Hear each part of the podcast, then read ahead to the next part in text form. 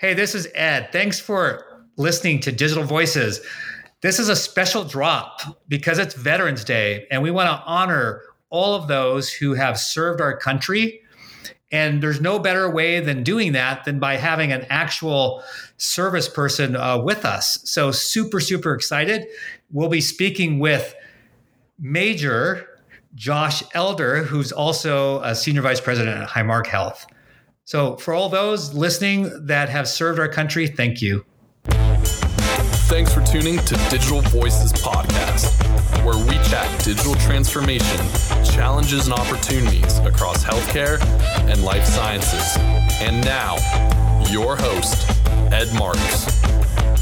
Josh, we've never met formally, so this is sort of the first time, but I've certainly followed you for quite some time in your career. And obviously, whenever I see military leaders, I'm always like super extra interested in following them and what they're doing in their career and the things that you're doing at Highmark Health. You know, I'm somewhat familiar with. We're going to d- jump into that a little bit more deeply, and it's super, super impressive. So, again, you know, thank you for for being on our show. And I know you have listened to our shows before, so you know the next question coming, which is the most important of all of them, which is what songs are on your playlist? Like, what kind of music do you like to listen well, thanks, to? Ed, and thanks for having me here today. I uh, I went back through my Spotify playlist and realized I had been listening to uh, Red Hot Chili Peppers and Whiskey Myers over the past day or two. Um, Can't Stop, Scar Tissue, and then for those who are familiar with Whiskey Myers, uh, the song Mud and uh, Frogman popped up. So.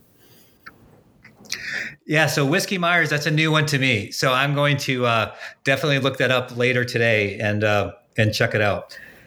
What what is your life message or mantra? Are there words or a quote or something that sort of inspires you, or words that you live by? Yeah, you know, I've really been driven to help the common good, and I I know that so m- many of us are, um, and parts of that have really revolved around public service and then clinical transformation. Um, they've been central to my career and really what drives me. And when I think of public service, obviously my work as an ER doc, an Army Reserve officer resonates strongly there. And then in the clinical transformation space, my career has really been dedicated to assessing and improving the way patient care is delivered and then paid for. Um, and when I think about kind of blending people, process, technology, that's when clinical transformation occurs. Um, and it, I, would say, kind of as a last point, I think you know Abraham Lincoln's uh, "Whatever you are, be a good one" um, resonates strongly with kind of a motto and, and how I approach things. Yeah, I like that a lot. Share with us to you can go back as far as you want on the personal professional side, sort of a little bit about yourself and and ultimately how you got to where you are today. So I grew up with my parents serving in the military. Um, was born in England, lived throughout Europe, the United States, and I was actually born at Lakenheath Air Force Base in England. Um, when my parents were retired from the Air Force, finally, we returned back to Pennsylvania, and I did middle school and high school in the Pocono Mountains, then college at Pitt. Um, but I had a deep ancestral roots into the Pittsburgh region. My great great grandfather was a brewmaster for a local brewery around the region called Stoney's, and my great grandfather and great uncles worked at U.S. Steel, and my grandma and grandpa actually uh, met down the street from where I live today. Um, but my grandfather completed his education at Pitt Med School, served in the Navy in the South Pacific in World War II, kind of those military roots taking hold, obviously, in my family. Um, and then my parents and family always emphasized the importance of public service and education. And So I went on to attend Pitt, I studied chemistry, um, and then afterwards decided to take a year working at the NIH for a year. Um, ended up going out to California for medical school at UCLA and really developed my interest in public health around management and policy, and really was where my interest as a specialty of emergency medicine took hold. Uh, went on to residency at Stanford and then decided to spend an additional two years as a RWJ scholar, um, looking more about clinical transformation, how to incorporate that in my career. I led a number of implementation efforts um, out uh, in Connecticut and um, ended up joining the faculty at UC Davis, where I wanted to continue building uh, some of that work. Yeah, that's very cool. And how did it? How did you come up with Army? Because I heard Navy in your background, and then your parents Air Force. So, was it a big deal when you when you went to the it, army, or how did that come you know, about? My grandfather being in the Navy, both my parents being uh, career, uh, you know, active duty through the Air Force. Growing up with my dad, who taught at the Air Force Academy, and then I show up and tell my parents I'm joining the Army.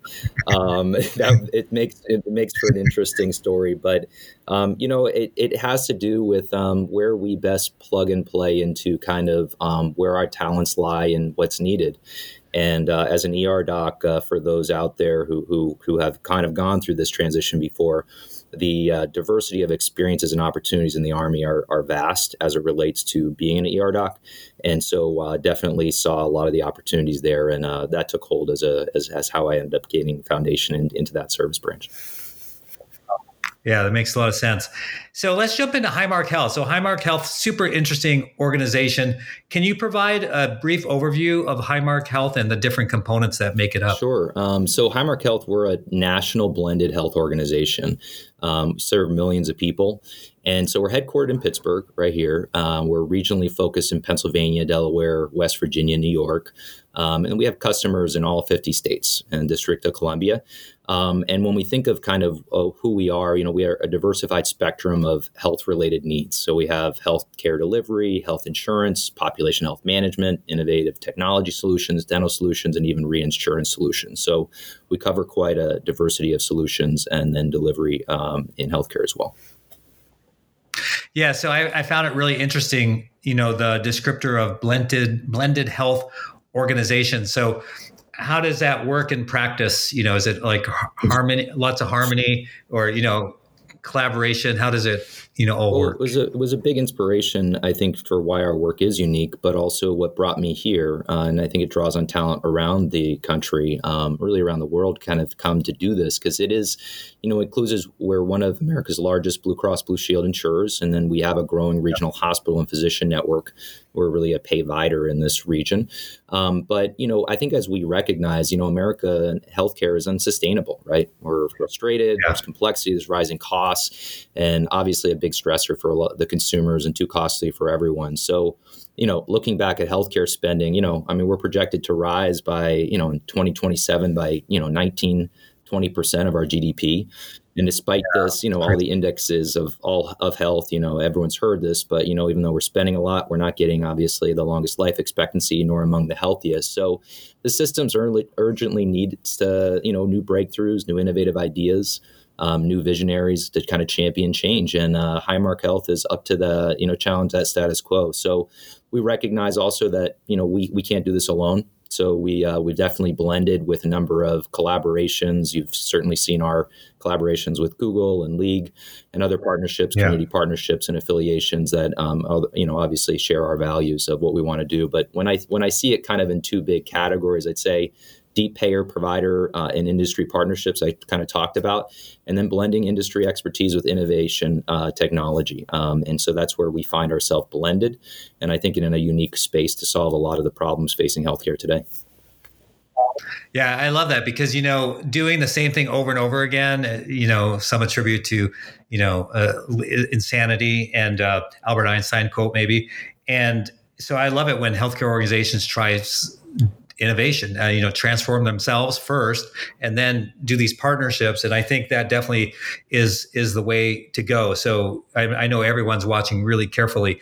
How does highmark health create remarkable experiences freeing people to be their best right? That's the mission. And so uh, you know how is that how are you doing that making that happen? so our organization invests heavily in listening to and understanding the people we serve. It's critical so, from a consumer perspective, living health, it's our strategy. It's two parts. Uh, when we think of building better insurance products, redesigning how delivery of, of care is uh, achieved.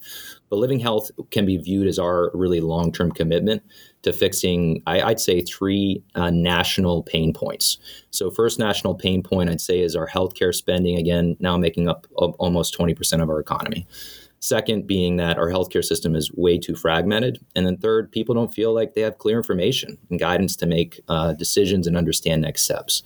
So when I see kind of, again, what our mission is, what our vision is, it's really united around kind of solving for those pain points and solving for a lot of those challenges that face, um, you know, consumers and, and, and patients as they, as they navigate the systems. Yeah, that's cool. We're, we're going to come back to that in a little bit in terms of the digital and vir- virtual parts, you know, where, where you have responsibility for, uh, and we'll talk about how your team helps uh, shape that. But before we get there, I do want to talk about uh, the Army, right? Because I, I love the Army. I attribute a lot of my success. I don't know about yourself, but a lot of my leadership success all goes back to being, I was a 17 year old, you know, in basic training, and now I was like a 19 year old ROT. I was in ROTC, so at 19, I was like a like a quasi platoon leader, and uh, that really helped me a lot. And so I love talking about it. Um, how about for yourself? How has the Army shaped you? So when I think about the Army, you know, it's a it's a problem solving organization unlike any other. And um, I have transformed as an individual um, because of my experiences there. And I think it's important to take a step back, as you know, Ed, but for our listeners, you know, the Army Reserve, when you think about kind of who we are, right? I mean, we we we serve to provide trained and equipped units and personnel at scale and speed required to support the total force. And when you think about kind of what we accomplish, we accomplish this through, you know, improvements, investments in readiness, modernization priorities, and balancing training requirements, quality of life, obviously, needs of our soldiers, civilians, families. So we're used to operating in pretty complex environments. And so while healthcare is incredibly complex, and I know listeners can understand and feel that, um, there is nothing like a combat environment. And preparing for that, having been in one, um, you know, I, I, think it makes you assess things differently. And I think it's a good um, threshold with which we can kind of all say, let's take it one step at a time. We're moving forward. We can figure this out. So um, that that's how I kind of see it, problem solving, but also kind of the the importance of a diverse team that has strength different than you and bringing the best around you to to make great decisions. And you know, I have been blessed to just have a ton of talented people that I've been blessed to both lead and um, also lead me.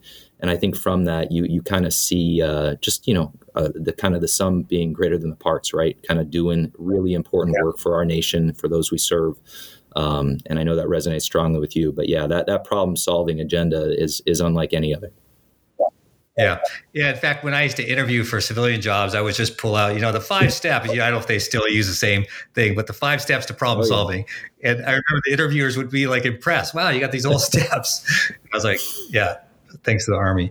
But what does a command surgeon do? So uh, that's part of your title, your role. Uh, I'm not sure many listeners might know. Yeah.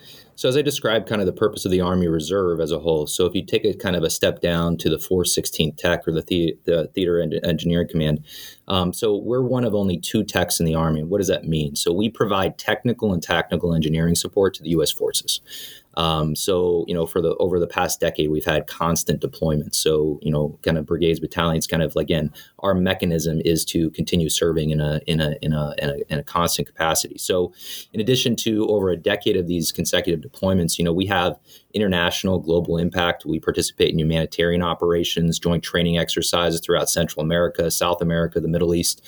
So when the command surgeon role is kind of thought of, it's not just my role, but it's a section, right? So I have a team, but I'm the senior medical advisor to the 416th commander, uh, a general, as well as the 416th commander's senior staff. So all health services supported related policy, plans, engagement, exercises, and this includes budget, and then issues around medical modernization transform, uh, transformation. For, for some that may be aware, there's an RHRP contract that that essentially is a you know we contract out with some work, and so it's always a balance of figuring out how to do that efficiently while we're also leveraging organic providers or organic um, kind of medical assets uh, within uh, our, our team as well. And then we provide um, you know quality management over our provider groups. Um, so it's a lot of different components um, that obviously uh, is all getting ready for to have a, uh, a ready and available force. Yeah, and, and to your point, Josh, just for our listeners, the the role of the Army Reserve has just become huge uh, in the last 20, 30 years, and you know, the last 10 years specifically, where we've sort of drawn down the size of the regular Army and because of costs and different things and you know the peace levels of the, of the world. And so we invest heavily in our reserves so that when times come that we do need to flex uh, the reserve is there. And, and it's all the time. The reserves are active all the time. That's the thing that i don't think most people know but you did a you did a great job sharing some examples. Um, so it's really important. Uh, for for everyone. You know, I was going to ask you what what sort of drove you to join the army, but I think you may have uh, already you know addressed that in terms of your your heritage with your grandparents, your your parents, and um, you know your your desire to really serve. Um, was there anything else that sort of tipped your way into the military? Yeah, I, I you know I, I, share this. You know, I recently got um, made aware that I'll be getting deployed back to CENTCOM in 24, and you know, someone asked me. They said, um, you know, how do you feel about that? And I said, well, somebody's got to do it, right? I mean, someone's, and I and yeah. I think to that point, that common purpose, common cause, um, you know, we we step up, we move forward, and we we're there to help support, and especially as a physician in that role, um, the amount of need that you see in kind of international situations from a prior de- deployment, and and you can just imagine the world today. Um, you know, as an ER doc, um, it is a it's a it's a great gift to be able to be there to be there for those who are in need, right? Um, and I always learn more yeah. than I think the other way around. Um, but yeah, there's you know when, when, you're driven to do this at a you know a basic level and wanting to serve, um, th- there is no greater way to do it. But there's a lot of sacrifice, right? There's sacrifice to myself, my family, um, my my you know employer. You know, I mean, there's sacrifice all, all the way around. Um, but I think as Americans, we understand what what those trade offs are, and um, we understand that you know it's it's uh, when you see events of the world um, they certainly hit home um, because they they involve they involve all of us. Um, but yeah, I think when I see the band of brothers and sisters that I serve with, right, it's all you know, folks from all around the country. Um, you know, great people, and um, you know, when again you, get your time call it gets called, I, I, think when you when you sign up, you realize that that is uh, that's a possibility, and it's happened to me, and I and I think um, it it it helps you reimagine again what's important. Um, and I, I, do think that service is just fundamental to our nation. It kind of brings people together. Thank you, Josh, for your service uh, to our country, and and uh, I recognize you know the sacrifice and appreciate what you do. So let's switch now to digital, and you know the the areas of responsibility that you have at Highmark Health. And so you know I just kind of pulled from you know what what you're all trying to accomplish and how you're leveraging tech to do it. So you know one aspect is helping improve quality, reducing cost, improving access, uh, impacting equity. What are some things that you and your team do to sort of make that a reality? Yeah, so um, so when I when I think about what we are going after, we're going after improving the quintuple aim. So the quintuple aim is is familiar with with uh, many folks, but but when I when I think about kind of again what our strategy is within our organization, because strategy, structure, people, process, same thing, the military, and also obviously um, at Highmark Health in terms of how we advance our cause and our purpose and what we do. So living health being two parts. So first part is again creating better insurance products. So we want to solve for a 360 view of a person. So, how do we support them physically, mentally, socially? Um, so, that whole person health approach. So, we get involved in our team to figure out how we can better craft and again support wraparound services to, to members, to patients when they need it, right? So the other side is redesigning uh, care delivery through kind of these deep payer provider relationships we have. So we have a fully owned, you know, regional health system, AHN, as well as joint ventures and value-based collaborations in each of our markets. So when I think about each of those, it's solving a lot of different puzzles within kind of, let's take for example, cost. Uh, recently, we realized that um, we wanted to insource uh, because we saw an opportunity to make a cost-effective decision to leverage our own kind of interprofessional teams within our our, our AHN, our our uh, our um, uh, you know our fully owned regional health system, and so we were able to leverage that to design a um, tele ICU that was both again advancing quality and value and cost um, from leveraging our providers within kind of again the space that we kind of sit in here. So that's one example. Um, when I think of examples around, for for instance, um, you know, access, net new access, you know, we've been doing a lot of work as it relates to our digital front door, such that in 24, you know, we're uh, we're migrating um, most of our members and members over to our My Highmark app, which allows for uh, members, independent of where they may be, right, independent of region, um, in rural areas and in areas around the country, to log on and to seek services for virtual health services, um, specialty care services, even virtual primary care. And so when I see that net new access, right, um, that's a new grid that we're creating that's made possible by again a lot of this tech integration but that kind of people process technology. So those are two examples but um, but yeah eh, in each category we are driving efforts to drive that value. And i think what's what's great about being part of an organization to where that is kind of what we measure ourselves against is that we continue to have to prove successes there. And if we don't measure that as you know ed um, we will never come close to achieving a lot of those aims, um, especially around right. equity, joy of practice, many of these issues that continue again to either drive gaps in care and drive gaps in those areas, or we close those gaps because it's a priority in our organization. Yeah, those are great examples, and you you, you all are very forward thinking, not just strategically, but actually implementing and executing on some of these things. Uh, you mentioned the joy of practice. You know that's that's a, a difficult challenge for for many organizations, and can you share with us an example on how you know you've leveraged any sort of technology that might help clinicians with burnout? So when I see a lot of times where we're talking to an anchor uh, provider, when we're thinking about how we might do some of this work together, it's thinking about where can we provide efficiencies to practice wraparound care, wraparound case management, wraparound services put it, you know, fill in the in the in the blank. Even so much as you know pre-authorization and how we can kind of improve that process. So there's a lot of ways to tackle this, but the pain points for each practice might look radically different or feel different. But one thing is for sure is that I think we, as all as you know, physicians, as providers, as kind of interprofessional teams, we all know there's never enough time in the day. So when I work, you know, across the street in the emergency department, and I and I send that patient home, I don't know what's going to happen to that person next, or I don't know kind of necessarily what, what has happened preceding that visit if they're out of my network in a typical provider system. So we look to find, again, better ways to inform data, points, even teams. We're Again, again, using our Highmark Health teams, our 40,000 plus, again, Highmark Health, um, you know, employees to figure out how we can provide better wraparound services.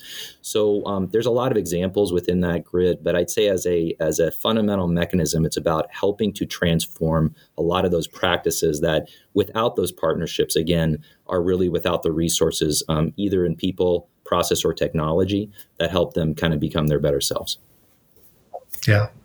That's great. Josh, is what do you think about in terms of the future? I know it's hard to predict the future and you know things change so fast now with uh, in the, our world of tech and digital uh, that you can't go very far out and hope to be accurate. But where, where do you think we're headed in the next couple years with tech and digital, you know, in terms of deploying different capabilities? You know, a, a few points, Ed. I, would say first off, um, I think this idea that virtual care in the next decade, um, I hope sooner, but I think virtual care will become care.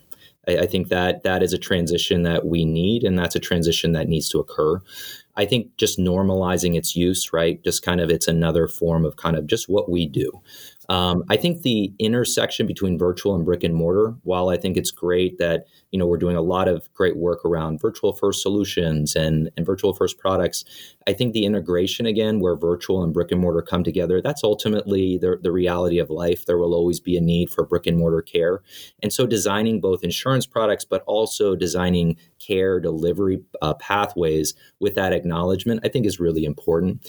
Um, I think another just uh, recognition is one of um, you know value based arrangements. This idea that I think you know we still uh, Uh, largely are in a culture of kind of a fee for service culture, and I think when we see a lot of the tools, the virtual care and digital health tools, they really embed in such holistic ways as to just be something an additional avenue of care it's a right time and right place to keep someone out of a hospital, out of the ED, for example. We can all see ways that could work. So um, I think more in that value based arrangement is going to be, again, a real opportunity, an opportunity where, again, payers and providers can come together to figure out some of those more complex problems that a typical fee for service arrangement won't solve.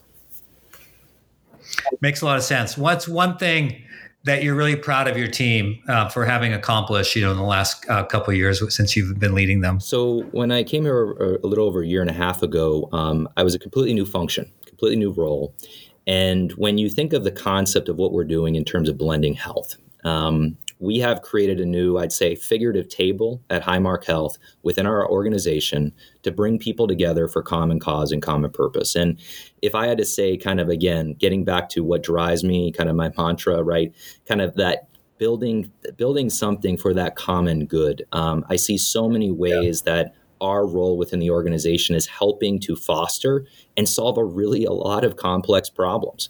And so every day I show up to work, I, I, I look forward to that, right? I look forward to bringing those new, those new parts of the organization together in new ways um, that help to foster some of those problem solving approaches. Again, driving toward that quintuple aim, um, but driving toward again leveraging this technology to do things I think Ed, you and I probably a decade ago never would would have thought possible.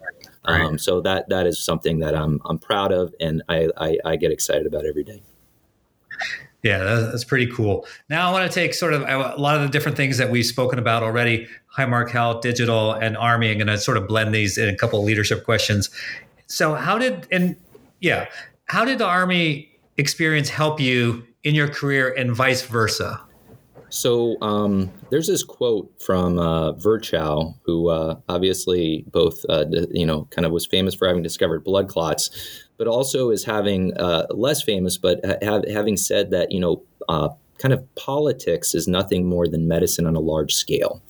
And what I mean by that is, I think when we want to make impact on this world, we need to step outside the walls of medicine to kind of understand how to communicate um, clinical value, wisdom, technical expertise, and you have to be able to communicate with different stakeholders in such a different complex way. So I think Virchow's words of kind of scaling and kind of understanding the need to step outside is so important. And I'd say when we talked Ed about kind of the Army experience, right? Getting early senior leadership experience at an earlier step of my career than I otherwise would have gotten, getting earlier responsibility and and needing to prove those points, right? When you're when you're talking to a general or talking to someone that doesn't share your background and being able to use both the language and the inspiration and giving those data points to inspire influence and outcome that ultimately is going to help them. Um, I think again that language of again kind of coming to a table that isn't all of your peers, but all of again people that you need to prove new proof points to. Um, I think is a lot of what a lot of those early opportunities in my career helped advance. Um, in terms of again, how do you do clinical transformation? We have to bring all of those parts to the table um, and all those different stakeholders to actually again suggest why this cultural and kind of organizational shift is necessary.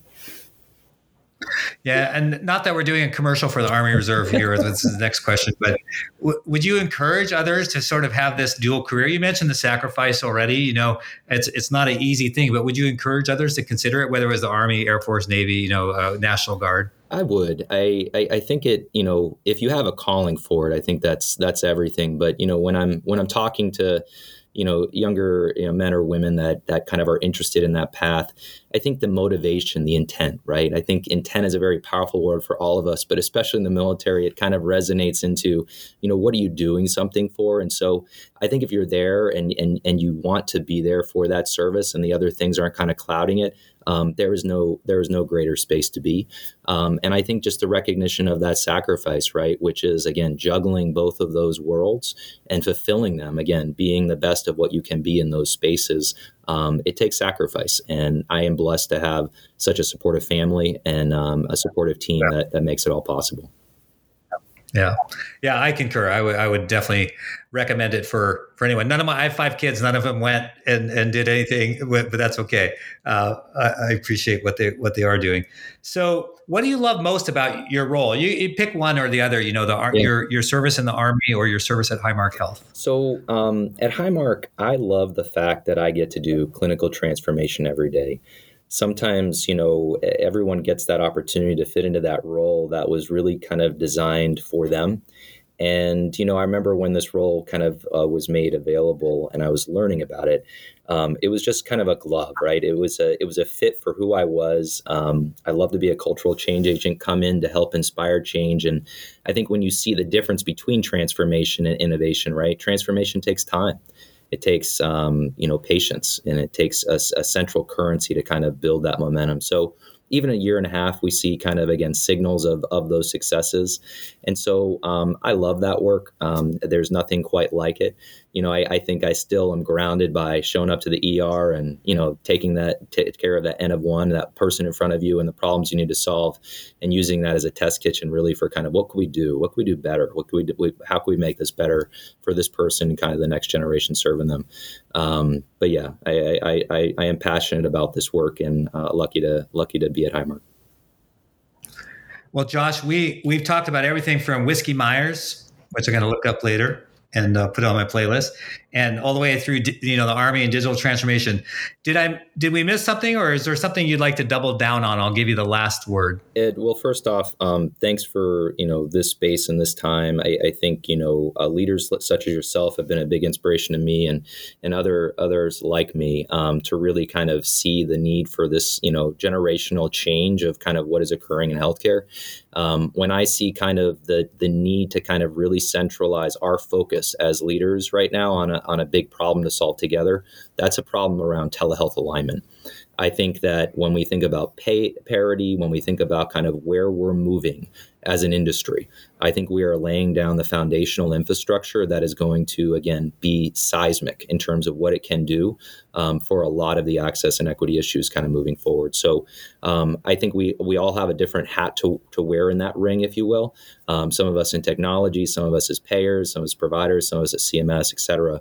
But I do think we need to link hands to do that in a way that kind of works together. Because um, I know, you know, when you see kind of a lot of large payers making, again, a lot of seismic shifts in this space, um, and I'll even CMS kind of again adjudicating what this will be.